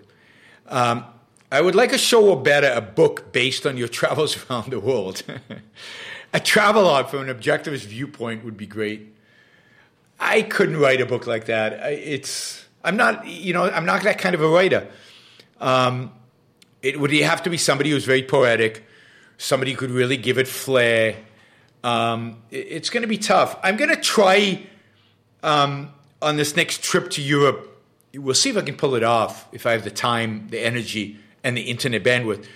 From try to do like a short show, Yaron Brook show, from every place I am, and kind of just give you an update. Hey, I'm in. Um, I'm in. Ooh, there's Troy. Whoa, Troy. Thank you. As usual, Troy gets us over the limit. Um, but thank you, Troy. And hopefully, you've been listening from the beginning of the show. I think you'll enjoy this one about optimism. I think you'll really benefit and enjoy it. Um, but thank you, Troy. That's 500 Australian dollars. So, uh, what I'm thinking is every stop that I make, in a sense, create the travelogue as I go along. So I'm going to be in Ghent. I'm speaking to some students in Ghent. So I figured after the talk in Ghent, I get on the thing, tell you about my train ride to Ghent, tell you about the little the city of Ghent, the university at Ghent, how the talk went, what the talk was about, how the student responded, and then that's it. Maybe it's half an hour, right? And then the next day I'm in Amsterdam or in Berlin or in or in um, uh, where am I supposed to be? I, I, don't know, Paris. I'm giving a talk in Paris, and we could do it literally every day at Tbilisi and and you know, in May I'm going to be in Tbilisi and I'm going to be in Budapest. In, in uh, maybe I'll do a show in Orban in Budapest, and then I, am going to be in um, in um, uh, Prague, and you know, and we could. It, they won't be one minute videos, but they'll be shorter Yaron Brook shows because I won't have the energy to do two hour shows, and you'll be able to get a flavor of what my traveling is like. I can tell you about the cramped airplanes and the train rides and the car rides and driving, and we'll see if you guys find that interesting. Yeah, where in the world is Yaron Brook? We can call it. Um, and if you find it interesting, I'll keep doing that. And and uh, as I travel around the world, we'll do that. I'm hoping that when I go to Brazil, we'll do the same thing in Brazil. Now, part of it depends on the bandwidth at the various um, at the various hotels, but hopefully we can at least get a a, a um, short show out uh, from all the different places. So um, you guys, you guys will have to let me know if you like those shows. Good beer in Prague, yeah, and there's a bar in Prague run by an objectivist who often listens to the show. So, yeah, Prague's the place to be. All right. Um, okay, that was all the $20 questions. We've got a bunch of other questions now. So, any future questions from now on, uh, just make them $20. We've already reached our $600 goal. So thank you, Troy, and thank you to all of you for helping us reach that goal. That's uh, fantastic. Um, but uh, uh given that it's already late, um, only $20 questions, and I'm going to try to go fat quickly over these uh, 5 and $10 questions. Brian asks, You convinced me last show by pointing out revolutionary rebels didn't have alternatives. Yes, they who were they going to convince? Couldn't vote for anybody. They, they were not free. We're still free, as, as hard as it is to believe. And as limited as that freedom sometimes seems, we are still free and, and we can take retribution against the people who locked us up. We can vote them out of office. We voted Trump out of office. That was a good thing. So we still have that power. We still have that power. I know most of you didn't vote for Trump out of office, but the American people did. Michael asks Do you think Americans are rightly pushing back against police abuse, or is this anti police rhetoric dangerous? I think it's a mixture. I mean, certainly defund the police and all that stuff is very dangerous and very bad, but is there a lot of police abuse? Yes. And, and I've talked about this. I talked about this a lot last year and the year before that in 2020. There is police abuse, and police are not well trained, and police are not in good shape, and police, uh, uh, you know, use lethal force too often, and they can't run down criminals because they're too fat and not in shape. I, I, I can't believe some of the policemen I see out on the streets riding motorcycles or walking the beat, and you know they couldn't take on a criminal. They're too out of shape. They're too weak. The standards of being a police should be very similar to standards of being in the military. And if you're going to be in combat, you're going to have to be in shape. And if you're not in shape, you shouldn't be in combat. And if you're not in shape, you shouldn't be on a beat. You shouldn't be out in a patrol car. You shouldn't be on a motorcycle. Get a desk job. So, yeah, I think there's a lot that the police need to be reformed and need to become better.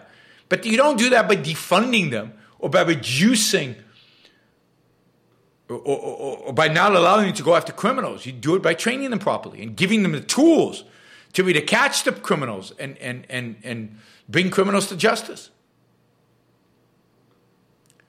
Michael also asks, why aren't there any pockets of egoistic intellectuals that are dominant in at least one country or even city, like a city in New Hampshire or Florida? I don't know. There's just not enough of us. Just a, a numbers issue. There's just not enough egoistic intellectuals. It's an unpopular philosophy. Oh, William asked a $20 question. Hi, Yaron. Discovering your channel has helped shape my understanding of morality and will improve my life so much in the future. Thank you. I'm, I'm, I'm excited about that fact. From a truly authentic part of me, thank you. I, I appreciate that. Thank you. And I love these uh, comments and these stories when you share them with me. This is what makes me optimistic. It's one mind at a time. You don't change your culture. You change Joe, and you change William, and you change Michael, and you change Daniel, and lo and behold, the culture's changed. Ste- Stephen um, asks another $20 question. A truck protester confronted a CBC crew and accused them of complicity with the mandate of the mandate crew based on their coverage. Where is the line between complicity and just doing my job? Uh, P.S. Optimistic Yaron is the best Yaron. Thank you. Um, well, complicity involves distortion. Complicity involves lying. Complicity involves evading.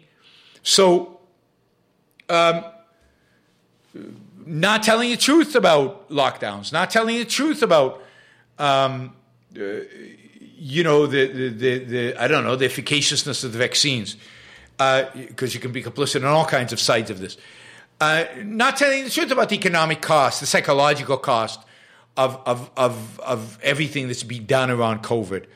Uh, not telling the truth about our politicians and, and, and how uh, deceitful and how, um, how uh, uh, hypocritical they are.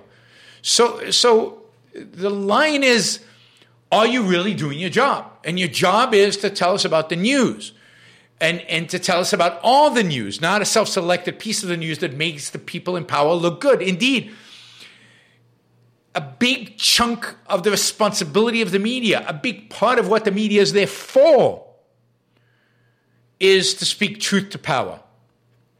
It's to challenge the authorities. It's to reveal fraud. It's to reveal corruption. It's to reveal them pulling one over us. So, for example, when the, when the media went along with um, the no lab leak, there's no way in hell it's a lab leak, when nobody could have known that. And the media had plenty of information to be able to know that at least it was a question. I still think it's a question. We still don't know. That's complicit when, when you're not doing your job. Anonymous user says, lots of love from Texas. Thanks, anonymous user. I appreciate it. Uh, Jason Adams says, thanks for the great show. I appreciate that. Thank you. All right, let's see. More questions. Uh, okay, we're back to the five to ten dollar questions. Um, Michael also asked, do most people not get on board with radical individualism because of altruism or because they think most people are too stupid to be let free? But why aren't they free? Uh, it's because of altruism, guys. It's because of the psychological cost of altruism. It's because they're cowards and because, because becoming a radical individualist, somebody said this in their comment before, requires them to take responsibility for their own happiness. And people are afraid to do that. They don't think they have a moral right to do that And they don't want the responsibility of doing that. They'd rather default on that responsibility. It's easier in some sick sense. Ryan, thank you. Appreciate it. Uh, Michael says, do the intellectuals promoting altruism actually think it is a superior moral system that is good for the world, or is it really about fear of the human spirit and resentment? I think it's both, but I also think that they think it's the only moral system. They can't conceive of another one. They can't think of another one. They don't know that another one exists. And if they do, they evade it. For most people in the world, morality equals altruism. Not there's morality and then there's altruism and there's a bunch of other things. Morality is altruism. There's just nothing else. And you can see how they talk about morality. It's always talked about what you do with others. It's always about sacrifice, always helping others. That's morality. What you do with yourself, how you treat yourself, they never conceive as an issue of morality. That's just it. That's just what you do. Some morality. Morality is altruism for them. Uh, Daniel um, writes I, who admired Fidel and Che Guevara Marxist views, thank you, Yaron, for unshackling me. Milton Friedman gave me the keys to my change. Yaron broke it with an axe. thank you, Daniel. That's great. I like that axe wielding. I need to show you guys one of my favorite sculpture. Me, one of my favorite sculptures, which is uh, the the sculpture of um, of uh, Spartacus. I'll, i am going to do a show on art soon, and I'll, I'll, show you a photo of the sculpture of Spartacus. It, you, you reminded me because he's he's shattered he's shattered his shackles. He's broken the links.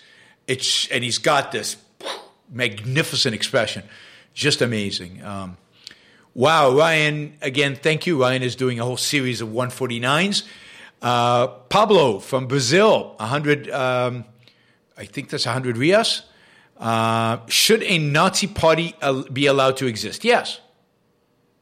Should be allowed to exist. We're not at war with the Nazis right now. Um, it should be allowed to exist. Uh, should be allowed to have free speech. Yeah.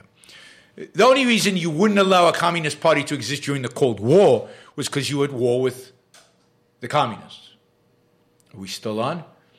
But now that we're not at war with the Soviet Union, a communist party should be allowed to exist, as should a Nazi party.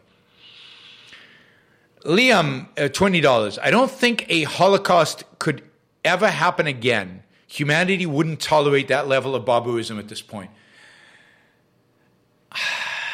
Are you sure? I'm not sure. I'm not convinced of that at all.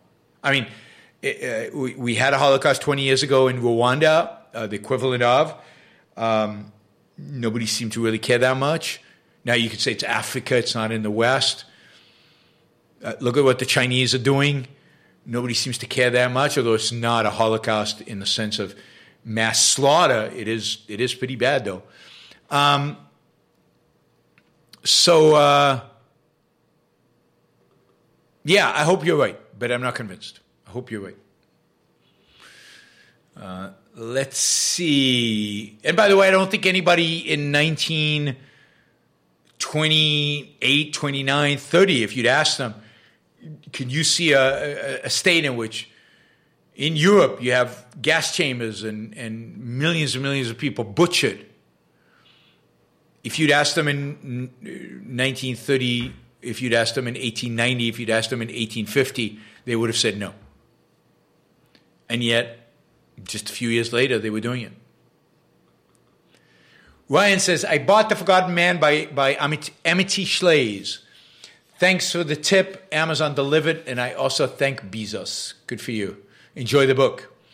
Uh, Yash asks, uh, Ayn Rand lexicon, Malevolent Universe, is, quote, as the simplest empirical refutation of that metaphysics, observe the fortunes made by insurance companies. How accurate is this? Is it an oversimplification? Um, no, it's the it's the fact that more good stuff happens than bad stuff. That is the bad stuff. Well, you should buy insurance against it. It's very unusual, right? You buy hurricane insurance, you're probably never gonna take the hurricane insurance out. Well, I've got life insurance while I will die, by the time I die, the insurance will be gone. Right? I, I only took life insurance over a particular portion of my life where I thought it was important to have life insurance. You don't need life insurance your whole life. Certain portions that are important. And I didn't die. And of course, that's how the insurance makes money because most of the people don't die. Not during the life of the insurance. And you know, car insurance most of the time you don't have an accident. So no, it's it's it's it's a certain way of looking at it, right? It's not oversimplification. Jason Adams writes, "Is there someone who you admire who went from too busy corporate to something smaller, i.e., from banker to restaurant? Tell us about them." Huh.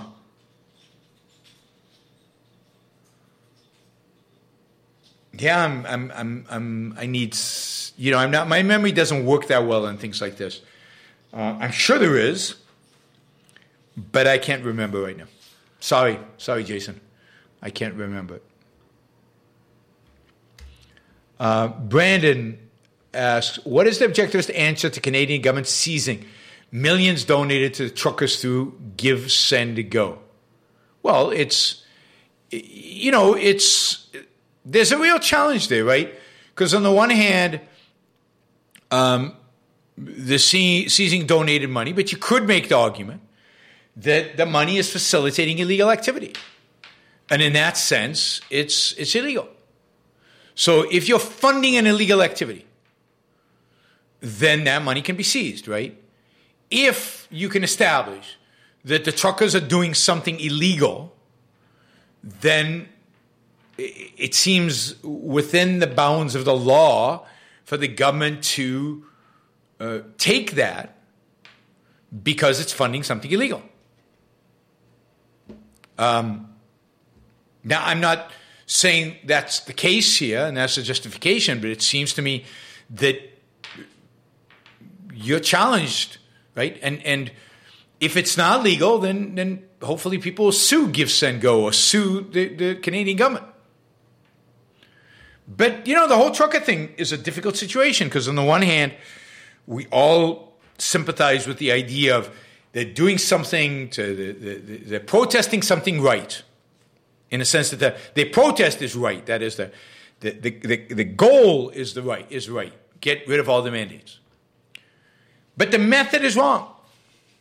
The method is wrong. And and and that creates a conflict in our mind. We, we want to we want to be on the side of the truckers but i'm not for example but i'm not so you know, if, if the if the uh, action is a legal action, then the government is stealing.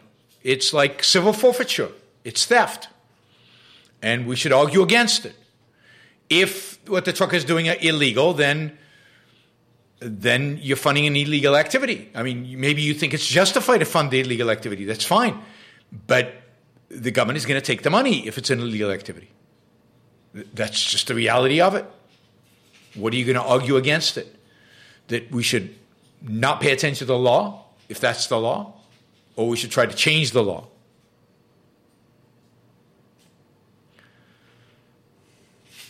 So, I mean, what the truckers are doing creates real dilemmas and real conflicts. It's not easy and straightforward. Yeah, yeah I mean, it's a question of due process. Wanda Freeman says, right. Are they confiscating the money um, first, where's the prosecution, right? Um, have they have they prosecuted the recipients of the money first? Uh, was a judge involved? Has it gone to court? So absolutely, I'm I'm not saying that the confiscation is legal. I don't know uh, what the laws are in Canada about this, but you'd think there'd be due process. There has to be due process. There has to be legal proceedings against the truckers to establish that what they're doing is illegal so that the funding of something illegal, well, how do you know it's illegal until you establish it's illegal by a judge? So, so yes, it's a complex issue, um, and it, it is an issue that the courts have to abide. Is there is there is there a, a, judge, an injunction by a judge to take this money? Is there an injunction by a judge to release the money? Um, I mean, I mean, this all has to. And I don't know. I don't know the answer to that. I, I didn't know until somebody wrote it in the comments here. I didn't know that um, the money had been confiscated by the by the uh, Canadian government. I had heard that. I heard what happened with uh, uh, GoFundMe, which, um, but I did not. I did not hear the Canadian government was taking the money. All right. Um, Colt Savage. I have many friends across the political spectrum. The one thing that unifies them is pessimism. In my own life, I've always had a conflict with pessimism. With, obje- uh, with objectivist help, I've gotten the upper hand. Excellent. Excellent. Yes, objectivism is an optimistic philosophy because it gives you the tools to shape your life, which is what you need. Uh, KFAX says, I've noticed pessimism in my peers too. How do I nudge them away from pessimism and into a more benevolent universe view uh, without being too preachy? Well, show them how much control they have over their own lives, how much uh, impact they can have over making their own lives. Uh, you know, reset their expectations from they have to change the world and they have to change politics and everything has to be to they're going to live a good life. That's in their control. You know, set people's expect, reset people's expectations to be within their control, to things that are within their control. Free trade uh, rights. Um, should Olympians be morally condemned for legitimizing the CCP uh, genocide? Should the Olympics be restricted to only rights respecting countries? Yes. The Olympics should be restricted to only rights respecting countries. Uh, the Olympics should be, uh, I think, any international collaboration, international event that requires collaboration should be restricted to rights respecting countries. Now, we're so far away from that kind of foreign policy and that kind of attitude that I don't expect anybody to enforce that. But yes, I, I, I think that um, I don't think countries that are not rights respecting countries should not be in the UN, they should not be in the World Health Organization, they should not be in the Olympic Committee, they should not be in the World Soccer Federation, they should not be in any of these places. I mean, next year, or I think it's next year, or two years from now, I think it's next year, they're going to have the World Cup in Qatar. Talk about a rights not disrespecting place. Uh, Almayer says they didn't actually seize. They pressured GoFundMe to net release the money to the, not release the money to the truckers, and originally wanted GFM to donate it to other charities, and GFM refused. Uh, and they're gonna, but no. But I think this is a different issue. This is not GoFundMe. This is the other entity that supposedly the, the, the Canadians have taken their money. But I don't know. I haven't read that. I don't know if that's true, and I don't know what the circumstances are. But I agree with Wanda Friedman that it's it's a question of due process and it's a question of the rule of law and whether there was any of that. And I don't know. I just don't know. Um, by the way, I, I, consider what the China did to Hong Kong in some ways even worse than what they're doing to the Uyghurs. So uh, there was a lot more to lose with Hong Kong. And uh, the fact that the world is silent on that, nobody is talking about that, nobody mentions it. They mentions the Uyghurs, but they never mention Hong Kong. Tells you a lot about the world because it's Hong Kong's the one place nobody wanted to emulate, and in many respects, maybe a lot of the statists around the world are relieved that the Chinese did what they did to Hong Kong and get that off their radar. There's a pessimistic things to say. All right, guys. Hopefully you enjoyed the show. Thank you. Uh, don't forget to like uh, before you leave. Don't forget to share. Don't forget to support the show. You can support it at yaronbrookshow.com slash support on Patreon, on Subscribestar, on Locals. Uh, and of course, um, thank you to all the super chatters who made this a very, very lucrative, uh, lucrative uh, show, particularly to uh, um, uh, Troy and and uh, to Troy Beeson and um, yeah, thanks to everybody. I am. Uh, I need a. I need to get to sleep, and uh, I will see you all on Saturday. As I said, Saturday I'm giving two lectures during the day, so we'll do the show at what was it going to be? 7 p.m. East Coast time. Bye, everybody. See you on the weekend.